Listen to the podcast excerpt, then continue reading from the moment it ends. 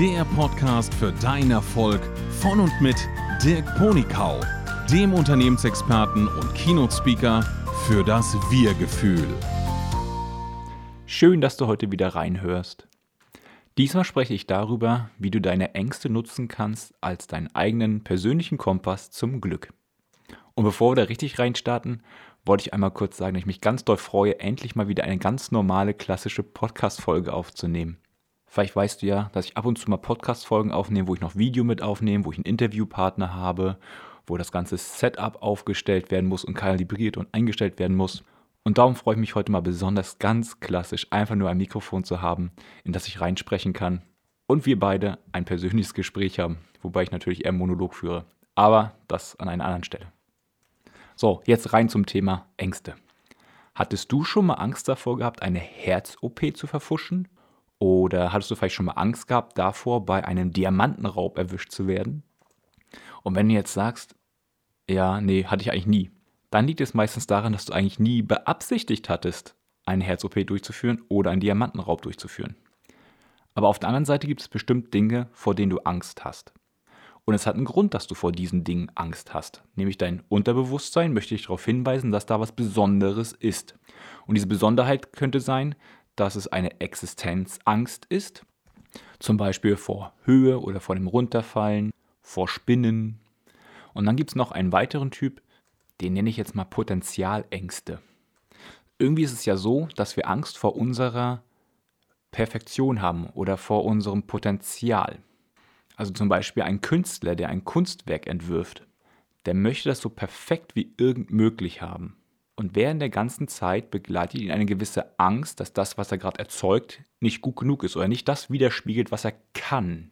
Und deshalb wird er motiviert, noch mehr dafür zu tun, dass seine Leistung auch wirklich auf dieses Blatt Papier kommt oder in dieses Kunstwerk hineinkommt. Und beide Typen von Angst, also sowohl die Existenzangst als auch die Potenzialangst, werden stärker, als sie eigentlich sein müssten, wenn man sie ignoriert. Also wenn du jetzt zum Beispiel vorstellst, ein kleines Kind in der Nacht wacht auf und hat Angst vor einem Schatten. Und weil das Kind nicht weiß, woher der Schatten kommt, denkt sich das Gehirn jetzt noch Dinge dazu, wie zum Beispiel Reißzähne, scharfe Krallen und einen ganz feurigen Blick. Das Böse in Person. Das passiert natürlich nicht nur bei Kindern, sondern auch bei uns großen Erwachsenen.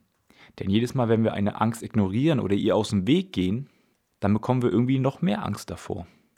Und weil wir eben dann unseren Verstand darauf programmieren, das zu vermeiden, werden wir dieses Verhalten immer häufiger anwenden. Und vermeiden dann halt die Ängste, die eigentlich unsere größtmöglichen Potenziale sind. Gut, was kann man jetzt dagegen tun? Also man kann die Ängste mal betrachten, also wirklich sich mit dieser Angst auseinandersetzen. Sagen wir, wo kommt es her? Was für konkrete Angst habe ich da? Wie viel Angst ist jetzt künstliche Angst, die mein Gehirn sich zusammengesponnen hat? Und dann werden diese großen Ängste doch sehr viel kleiner. Und immer wenn ich eine Angst verstanden habe, dann nenne ich sie Respekt. Also zum Beispiel habe ich Respekt gehabt davor, einen Podcast aufzunehmen. Ich habe auch jetzt noch Respekt davor, einen Podcast aufzunehmen, weil ich das Bedürfnis habe, was Schönes zu sagen und was voranzubringen, was zu bewegen und was Wertvolles zu sagen, was dir weiterhilft. Jetzt möchte ich dir ein paar Beispiele bringen, wie ich mit diesem Respekt gearbeitet hab, habe. Also ich weiß noch im Studium, ich bin ja ein Wirtschaftsingenieur und am Ende habe ich beschlossen, dass ich ein Vertriebsingenieur werde. Ich hatte damals so einen Respekt vor dieser Aufgabe, weil ich bisher Menschen quasi etwas gemieden habe, sondern lieber die Mathematik genutzt habe, was berechnet habe, dann konnte ich sagen, okay, stimmt oder stimmt nicht, fertig, ganz klare Ansagen. Und ich hatte immer Respekt davor, mit anderen Menschen in Kontakt zu treten, mich zu zeigen und eventuell auf Ablehnung zu stoßen. Gut, also ich habe dann beschlossen nach dem Studium, ich werde Vertriebsingenieur. Und ich habe festgestellt, je mehr man in diese Ängste oder in diesen Respekt reingeht, desto mehr verliert man die Angst und den Respekt davor, weil man ja während des Ganzen wächst. Also ich bin dann zu den Leuten hingefahren, habe geklingelt, habe gesagt, ich bin der und der, wir verkaufen das und das, haben sie Interesse daran? Entweder kam dann ja oder nein. Manchmal wurde ich dann sogar eingeladen, konnte dann die Firma mit besichtigen, wir haben zusammen uns die Probleme angeguckt, die sie hatten und haben dann darüber gesprochen. Und weil ich in diese Angst reingegangen bin, konnte sich die Angst auflösen, ich konnte mich weiterentwickeln, sodass dann mein Gehirn irgendwann gesagt hat, also ja gar kein Ding, gehst du hin, klingelst du, sagst du schönen guten Tag, das Schlimmste, was passieren kann, ist, er sagt, nein, danke, gerade keine Zeit oder gar kein Interesse. Fertig. Und somit ist wieder eine Angst aus meinem Leben verschwunden. Und gleiches Phänomen beim Keynote Speaking. Ich weiß noch, dass ich während des Studiums gerne mal Keynote-Speaker auf der Bühne gesehen habe. Da habe ich mir gedacht, Mann, was sind das für verrückte Leute, die sich auf eine Bühne stellen, dann werden sie gesehen, alle gucken dahin. Also wenn sie nur eine falsche Bewegung machen, dann können die getötet werden. So war mein Bild davon. Und irgendwie habe ich mir gesagt, hm, davor hast du Respekt.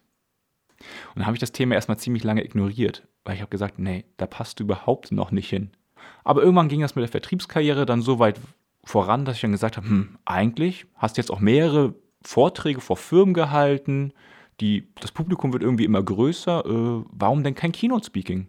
Und dann bin ich da in diesen Respekt reingegangen und bin wieder gewachsen und jetzt nehme ich einen Podcast auf, bin bei Workshops, bin unter Leuten und all das nur, weil ich damals meiner Angst gefolgt bin.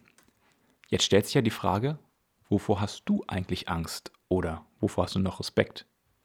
Wo möchtest du mal so richtig reinkrabbeln in die Angst, um dein Potenzial zu entfalten?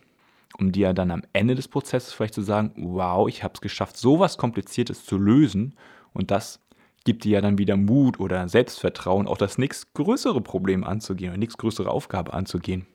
Also ich würde mich freuen, wenn du das nächste Mal vor irgendwas Angst oder Respekt hast, nicht schreiend weglaufen, sondern mal in Ruhe angucken und überlegen, ob es vielleicht wirklich das Potenzial ist, was du gerade finden sollst, willst.